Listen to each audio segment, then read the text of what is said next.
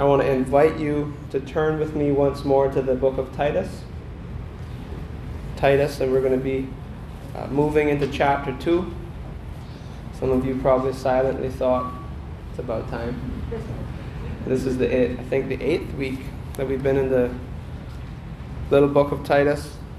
and just as that much time has passed, um, we give a, a slight background and context to where we're at. The Apostle Paul wrote this letter to a young man named Titus. Titus became a, a believer in the gospel of Jesus Christ through the preaching of Paul. And Paul and Titus had been on various missionary journeys.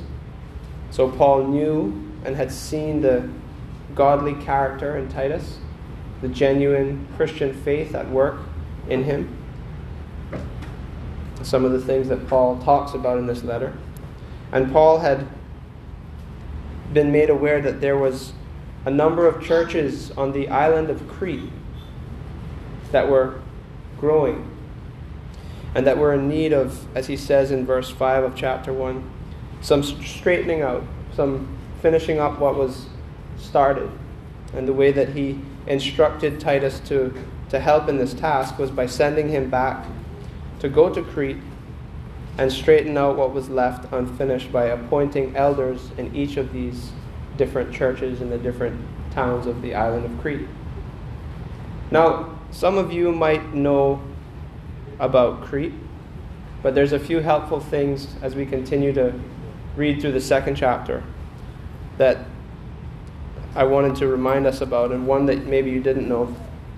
But Greek culture, the Greeks, they were very mythological people. They were superstitious. And this is what naturally springs out of human hearts, which were made to know and worship God, that have become sinful and do not know the truth about God. We start to invent ideas. And so, Greek mythology, which has become uh, made into movies like Thor and some of these other movies that you see around, um, is a very popular thing and it has been for a long time. Now, one of the theories or one of the stories in Greek mythology is that the island of Crete was the home, the birthplace of Zeus. Maybe you've heard of Zeus. And he was one of the major so called gods of Greek mythology. And he was a, a, a warring god, a champion in war very often. And so Crete actually became the home of many retired warriors, Greek warriors. And maybe if you've read history books or watched history movies, just the nature of war when you're in it for a long time creates a certain demeanor and a certain attitude and a certain sort of uh, temperament in those men. And many, many of these men were now retired, had gone back to Crete, may or may not have been being the kind of men that they should have in their family life. And the very island of Crete was known for what we see in chapter 1, verse 12. Paul says to Titus in chapter 1, verse 12, even one of their own prophets says, Cretans are always liars evil brutes, and lazy gluttons. Paul says this testimony is true. He says, I didn't say it. A person from Crete says this is what we're like. And so, this is why this repeated theme of sound doctrine, which means healthy truth, continues to come up over and over again through this letter that Paul writes to Titus. Because he wants to make sure that the people who Titus is speaking to, the Christian church on Crete, is not influenced by the surrounding culture of lies, but is being shaped by the God of truth through His Word, which is truth. And I hope that sounds familiar today, because we live in a world like Crete in every age to some degree. We have worldviews that are influencing us from every direction that are shaped by lies. Because you see, it all stems from the father of lies, the devil. And so there's only really two options in life. Will you shape your view by the word of truth or by the world that's filled with lies? And this is the heart of what Paul is trying to get uh, Titus to emulate and also to proclaim to these churches and to make sure that the, the leaders, as we, we saw in chapter 1, verses 5 through 9, that the, the elders would be men who are shaped by this truth. Verse 9 of chapter 1 He must hold firmly to the trustworthy message as it has been taught, so that he can encourage others by sound doctrine and refute those who oppose it. So this week, as we, we come to chapter 2, I just want to remind us of, of this. And one of the major themes that runs through Titus, which I said in, I think, the first sermon, is grace based godliness. And I want us to see what that looks like in the different areas of life that we will see in chapter 2. So I'll read chapter 2 for us now. And the goal of, of what I want us to see in chapter 2 is really defined in the gospel presentation in verses 11 through 14 as we prepare our hearts to take in the Lord's Supper. So, Titus chapter 2, verses 1 through 15. You must teach what is in accord with sound doctrine. Teach older men to be temperate, worthy of respect, self controlled, and sound in faith, in love and in endurance. Likewise, teach the older women to be reverent in the way they live, not to be slanderers or addicted to much wine, but to teach what is good. Then they can train the younger women to love their husbands and children, to be self controlled and pure, to be busy at home, to be kind, and to be subject to their husbands, so that no one will malign the word of God. Similarly, encourage the young men to be self controlled. In, every, in everything, set them an example by doing what is good.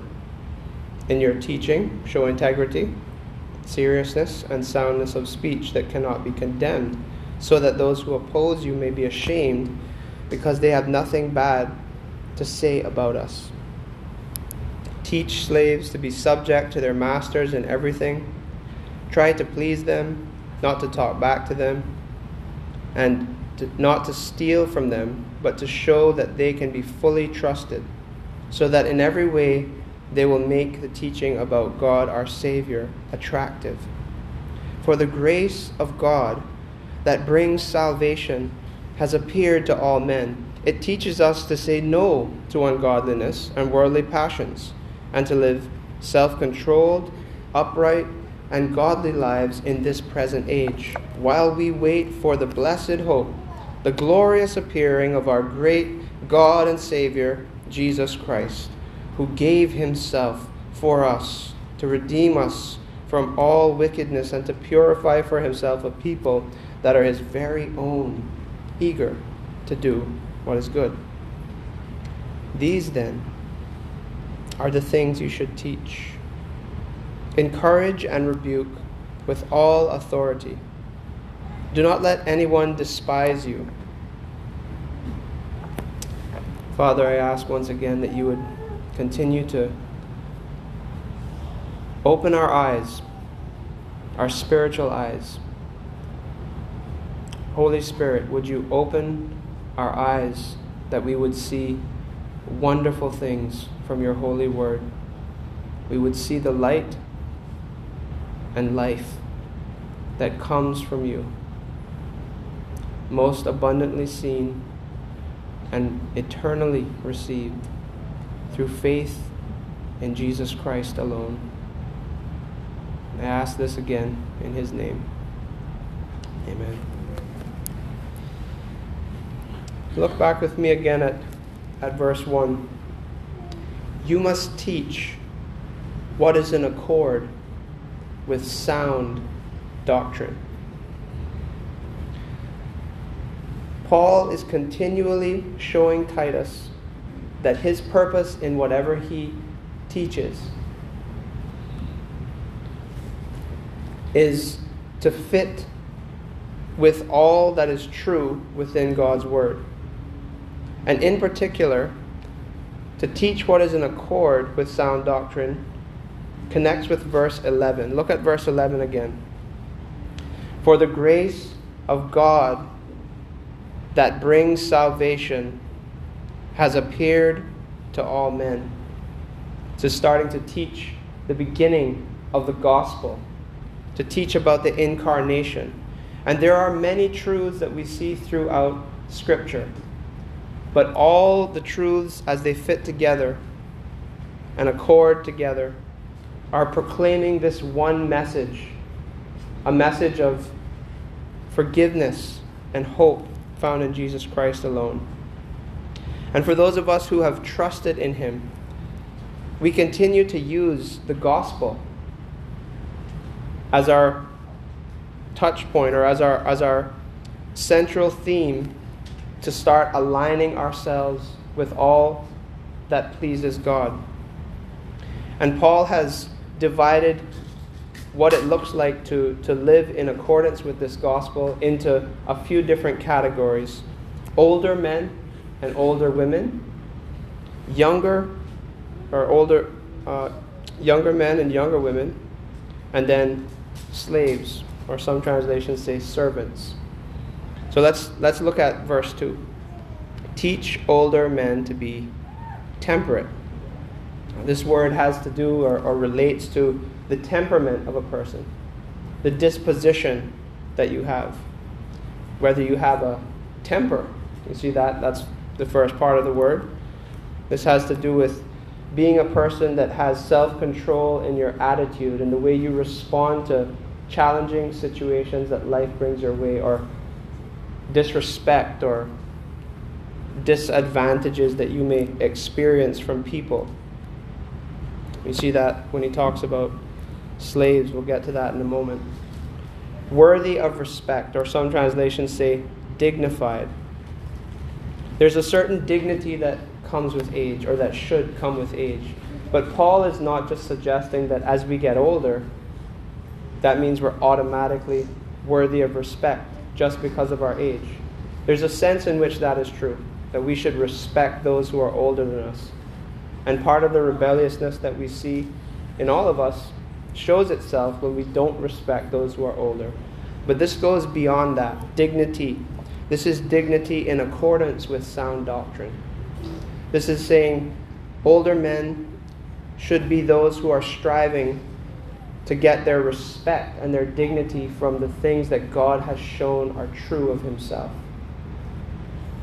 This is, this is a godly respect, a godly dignity that has been developed over a number of years that comes from looking to God in faith for two or three or four decades. It's talking about a maturity in a spiritual sense. And this is an interesting task because Titus does not fit into this category. So, how can a young man teach older men how to be dignified? Well, thankfully, while it's true that younger men should live in a dignified way and should strive for dignity themselves, thankfully the, the, the strength of these things does not rest on Titus himself. This is a, a reminder that truth is objective, that God's truth and what He calls us to believe and do is not based on who you are or your life experiences. Paul is not saying to Titus, that he can't teach older men how to be temperate and worthy of respect. He's saying that that's exactly what he's calling Titus to do. So that we will see this godliness exemplified through them. And the next character trait that we see here in verse 2 is self controlled.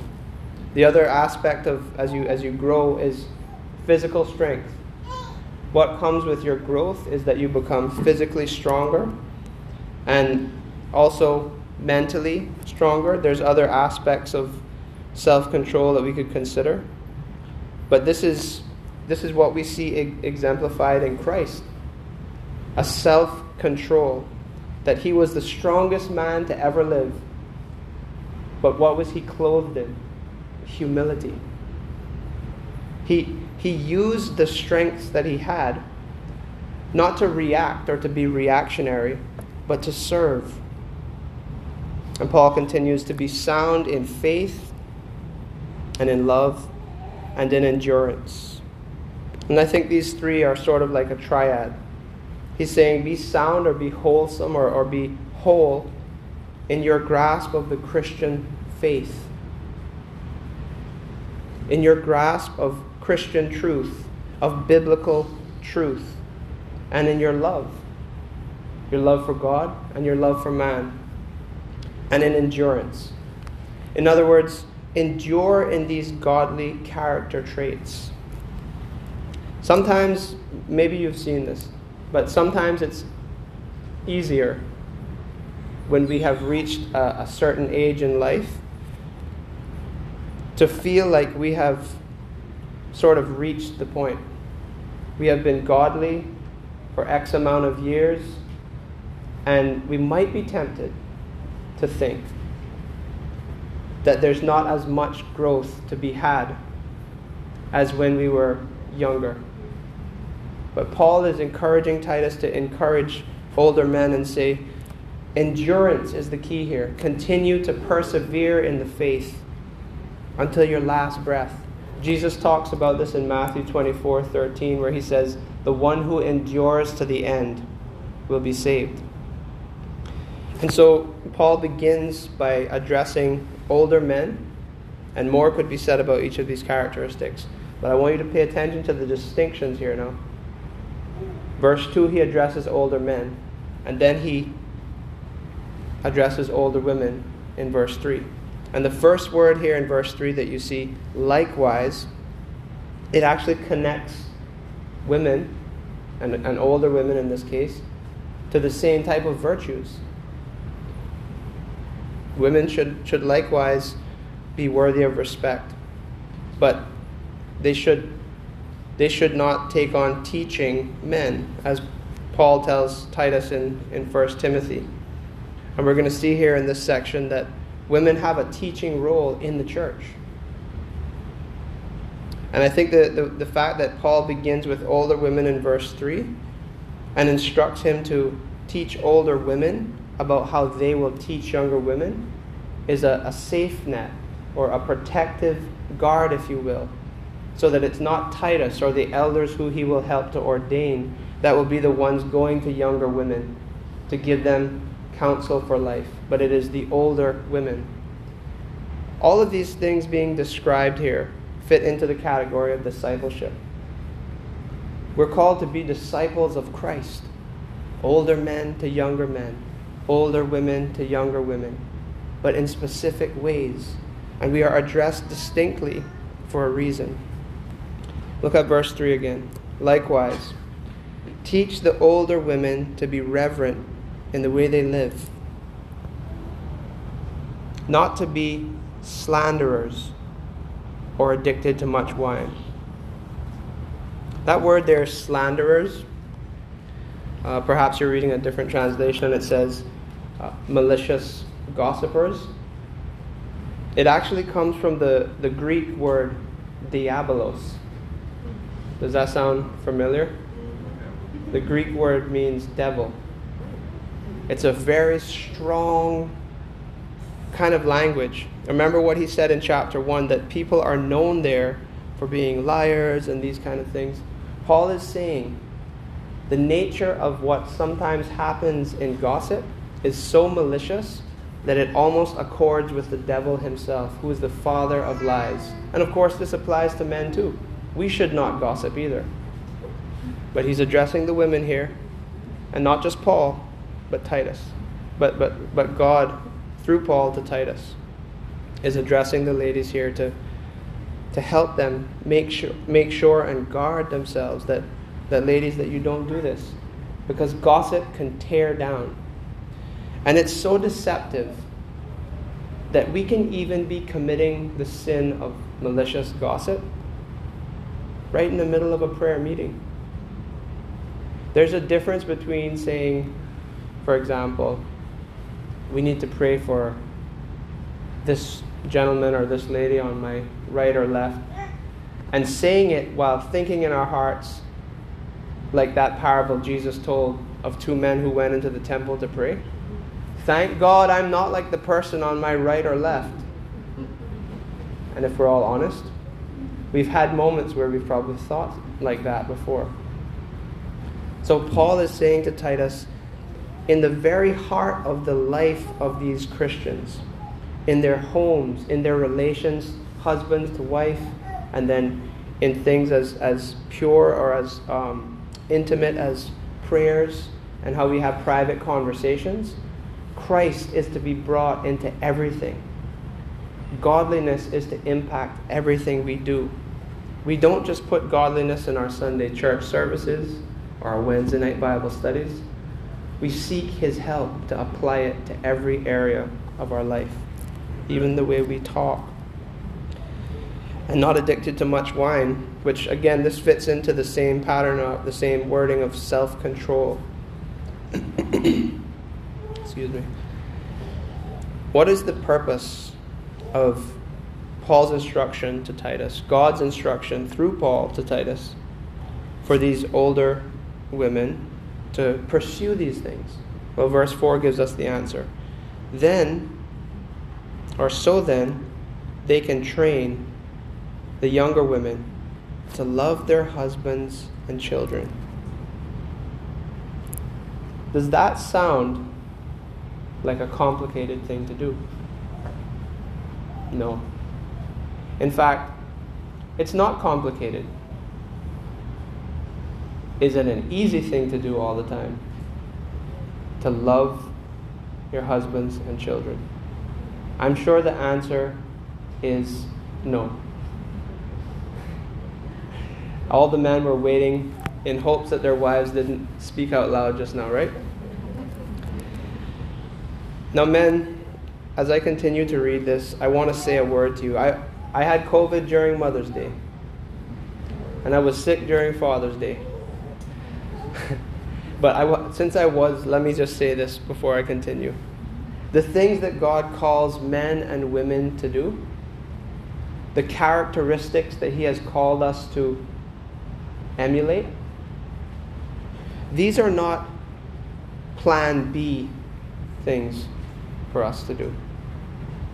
What happens in salvation is that there's a type of recapturing Christ Himself, recaptures us to bring us back to Eden in a way that only He can, that, that gives us life abundant, and that shows itself through a renewed life, a renewed mind that leads into different ways of living that many people in the world who don't trust in Christ and who don't care for God, to put it lightly, will do. And we are being we are being forced to hear the words of the world telling us what it should mean to be a man, to be a woman, to be a husband, to be a wife, to even be a human being. And worthy of the respect and the sanctity of being alive in the womb and sometimes unfortunately even right up to being born people don't respect that as life. And again as i said at the beginning we only have two options. Are we going to seek to understand our identity as who we are and who we need to be and what we need to do from god's word?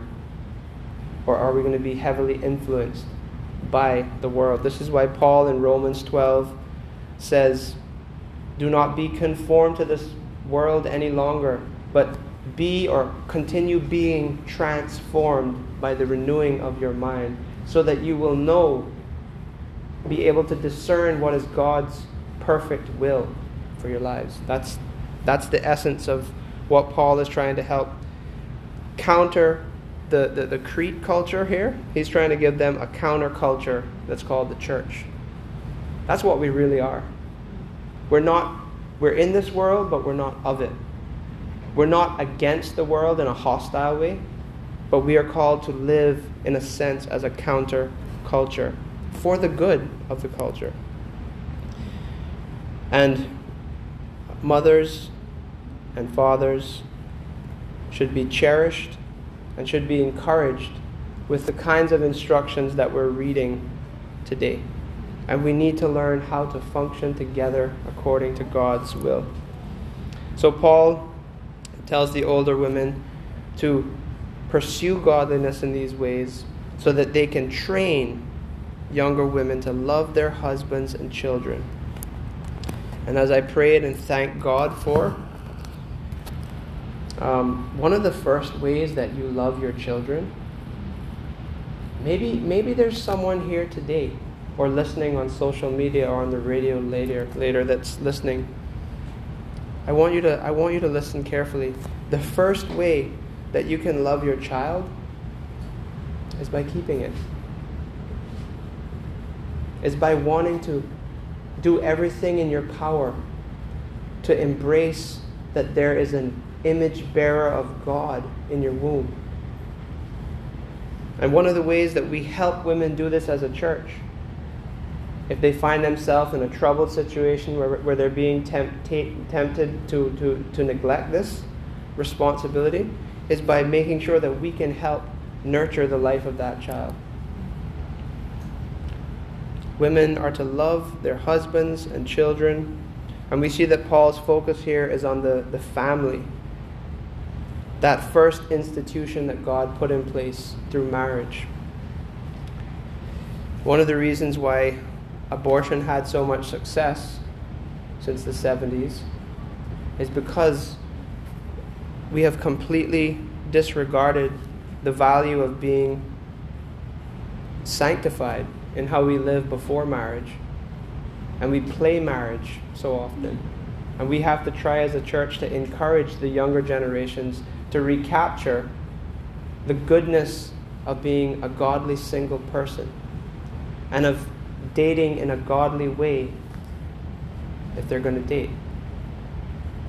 And of keeping the marriage bed pure so that the joys that God gives us the great joys that God gives us in marriage will be fully enjoyed without extra baggage. But it's always been a challenge since the fall for us to love each other well. So he's saying to these older ladies that their duty, first and foremost, is to pursue godliness and to help younger ladies do the same, to love their women, to love their husbands and children Verse 5 to be self controlled and pure, and to be busy at home, to be kind, to be subject to their husbands, or some translations say sub- submissive to their own husbands. That's an important point. God doesn't call women to be submissive to another husband, but to be submissive to their own husbands. And we would do well to, to keep that in mind Indeed, the church is, is called the bride of Christ, which means what? That we are to be submissive to Him. He is our only husband in that sense, spiritually speaking. He is our only leader in that sense. I just want to consider one point here. Busy at home. Some translations will, will say to be a homemaker. Other translations will say to be working at home. Now, we could talk about this for a long time, but let me just make this as simple as I, as, as, as I possibly can. What this is not saying is that the only thing you can do is one or two or however many tasks it take to keep the house clean and to keep the children fed and the husband fed and do that, go to sleep, and get up and do it again tomorrow. Those are important things.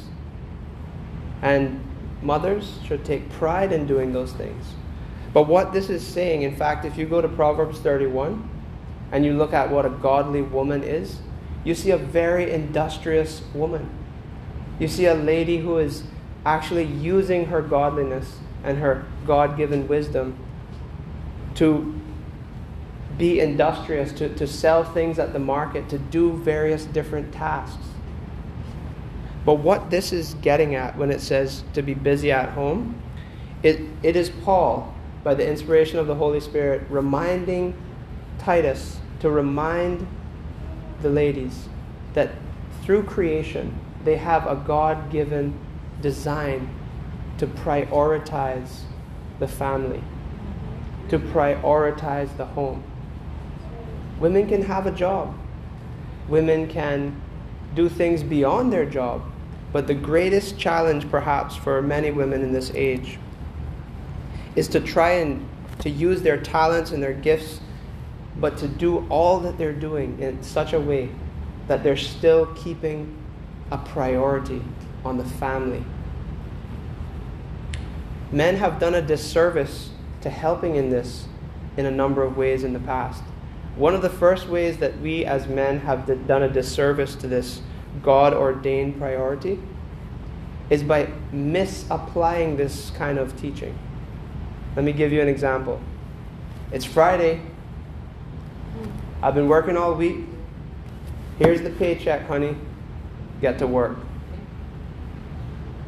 And sit down and don't do anything. As if God didn't give men the ability to wash a dish or to cook a meal. I knew, I knew some of you ladies were going to say amen. Listen, to, to, to help our wives see that their God given created responsibility begins as a primary priority in the home we have to do everything we can to honor her, to cherish her, and to come alongside as much as possible to help in whatever life brings us. And there's nothing undignified about that. But if we take from the world our guidelines, we would completely flip the whole script. In fact, I would, I would submit to you for further study at another time to go back and read Genesis 3. What Satan did in the way he brought about the fall was that he went to the lady, Eve, who was not called to lead, and he tempted her to lead into the fall that we're in now. And so, everything that comes after that, in fact, God gives a promise and a curse in Genesis 3, and he says, this is going to be a continual struggle for you, ladies and gentlemen. That, that the lady will desire to rule over, the wife will desire to rule over her husband. But there is a, a beauty in watching a, a woman conceive and carry a child for nine months and give birth.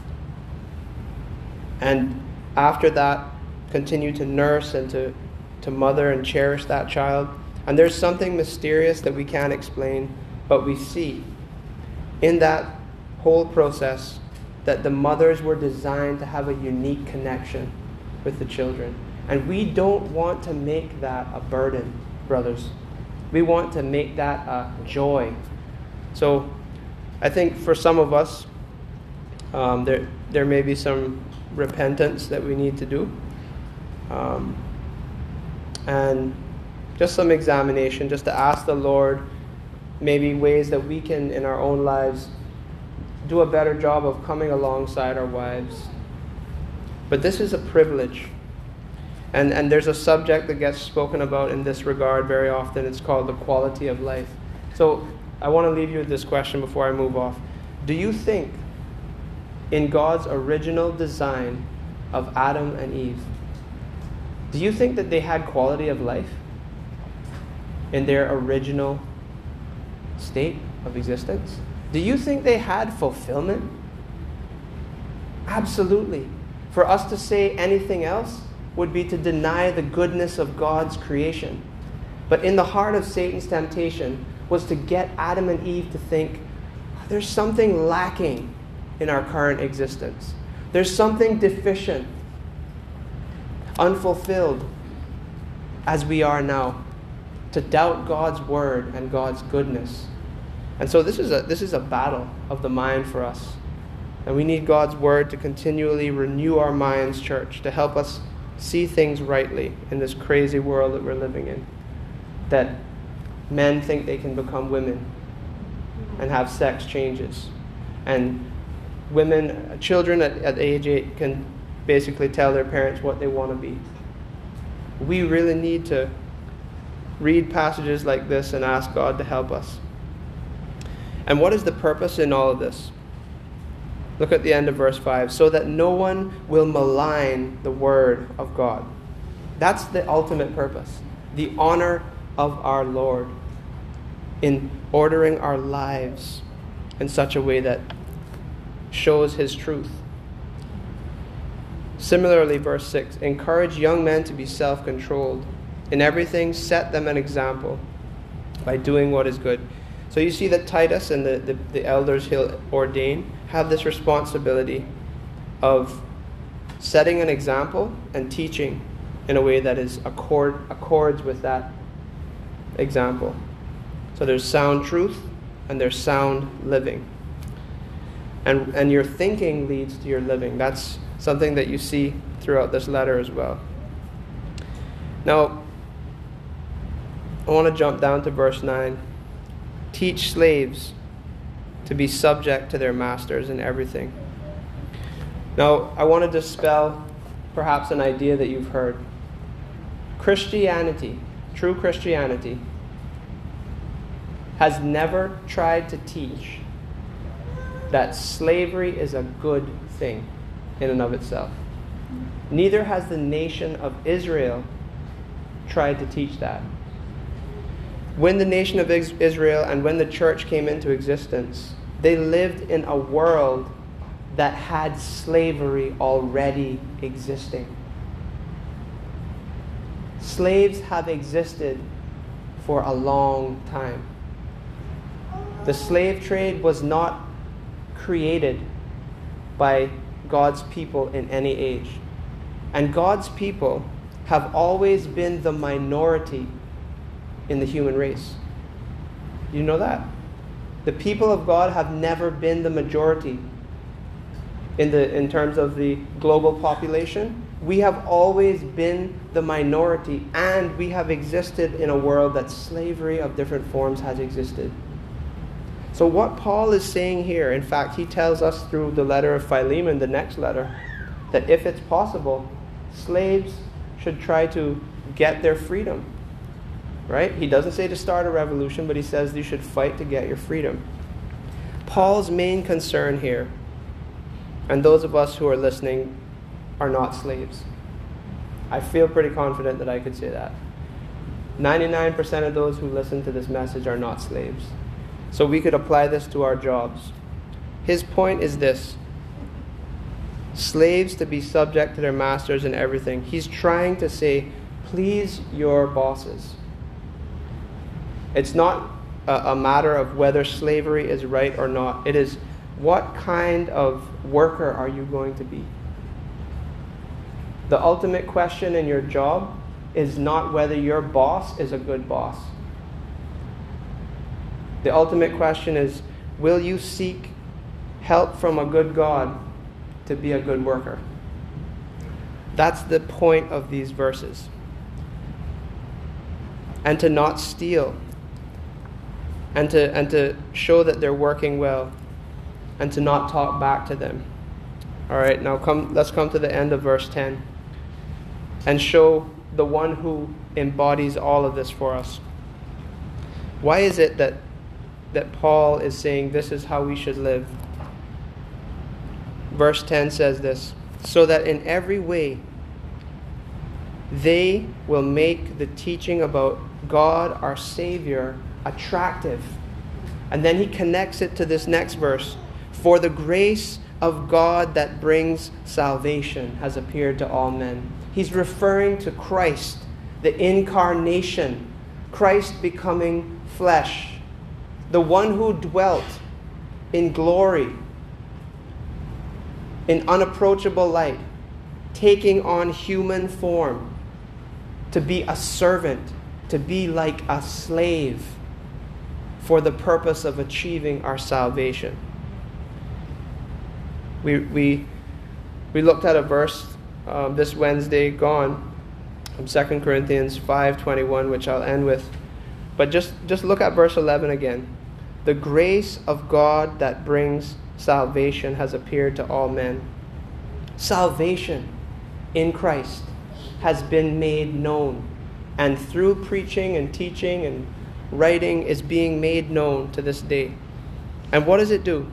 Verse 12 it teaches us to say no to ungodliness and worldly passions, and to live self controlled, upright, and godly lives in this present age. So we see right there in those two verses, we see salvation in terms of dealing with the penalty of sin. This is a reference to, to Christ appearing and living a sinless life and then being crucified on behalf of our sins, paying the penalty of our sins so that we can be made right with God. But what does it do? True salvation gives us not just forgiveness, but power. Power to say no. Power to live godly lives. And verse 13 shows us another way that we receive power. In a sense, you could say this is talking about two comings of Christ the power of the first coming of Christ and what he's accomplished. And verse 13 shows us about the second coming. And as we keep our minds thinking about that, it trains us to live a certain way too. While we wait for the blessed hope, the glorious appearing of our great God and Savior, Jesus Christ, who gave himself for us to redeem us from all wickedness and to purify for himself a people that are his very own, eager to do what is good. We see the the first coming of Christ and the second coming of Christ. And we have to be people as Christians who look back to what Christ accomplished through his life and death and resurrection, and who look forward to that unknown time when he cracks the sky, as we sung at the funeral yesterday the trump shall resound, and the Lord shall descend. It is well with my soul. The sky will be rolled back like a scroll, and no eye has seen or ear heard or mind can imagine that glorious day. And you see what he says about, about Jesus here? He's our great God and Savior. This is showing us again that Christ is God incarnate, God the Son. And he became flesh, as we're about to represent in the Lord's Supper. He became flesh so that he could die for us who are flesh. He became human, but unlike us, unlike the first Adam, Jesus lived a life with complete resistance to sin. Unlike Adam, who had one sin coming at him, Jesus had millions of temptations by comparison but he maintained his holiness, his godliness, for the purpose of being able to sacrifice himself on that cross as an acceptable offering to God, so that we would be seen as acceptable who look to him in faith. Turn to 2 Corinthians chapter 5 verse 21. I think this verse captures this well for us.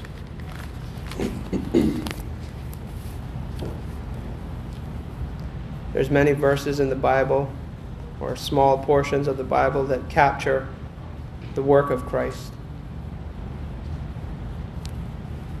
2 Corinthians 5:21 does this with a unique focus on what was taking place on Calvary's cross. God made him who had no sin to be sin for us, to be treated as if, in other words, he had sinned. Not just that he had sinned, but that he had committed all our sins, all the sins of any who looked to him. God punished him like that so that in him we might become the righteousness of God. Because no one is righteous, no, not one. But when we look to Christ, righteousness is our, is our status before God. And, and in the same way that righteousness of God is our status, we have access by faith, day by day, to gradually live more righteously. Grace based godliness. This is what God is calling us to, and this is what we see as men and as women, older and younger, and workers. God calls us to seek whatever station in life we're in, to seek His wisdom from His Word on how we are to live, to honor this great gospel that Jesus has brought to us, His very own life and death and resurrection. Is God not gracious? Christ not only did that, and not only is he coming back, but all the time, every moment now, he continues at the right hand of the Father to intercede for us, to pray for us, to plead that the Holy Spirit would do these things in us, us who look to him. As we continue to prepare our hearts, let us close in prayer, and then I'll invite the elders to come to the front. Heavenly Father, there's so much.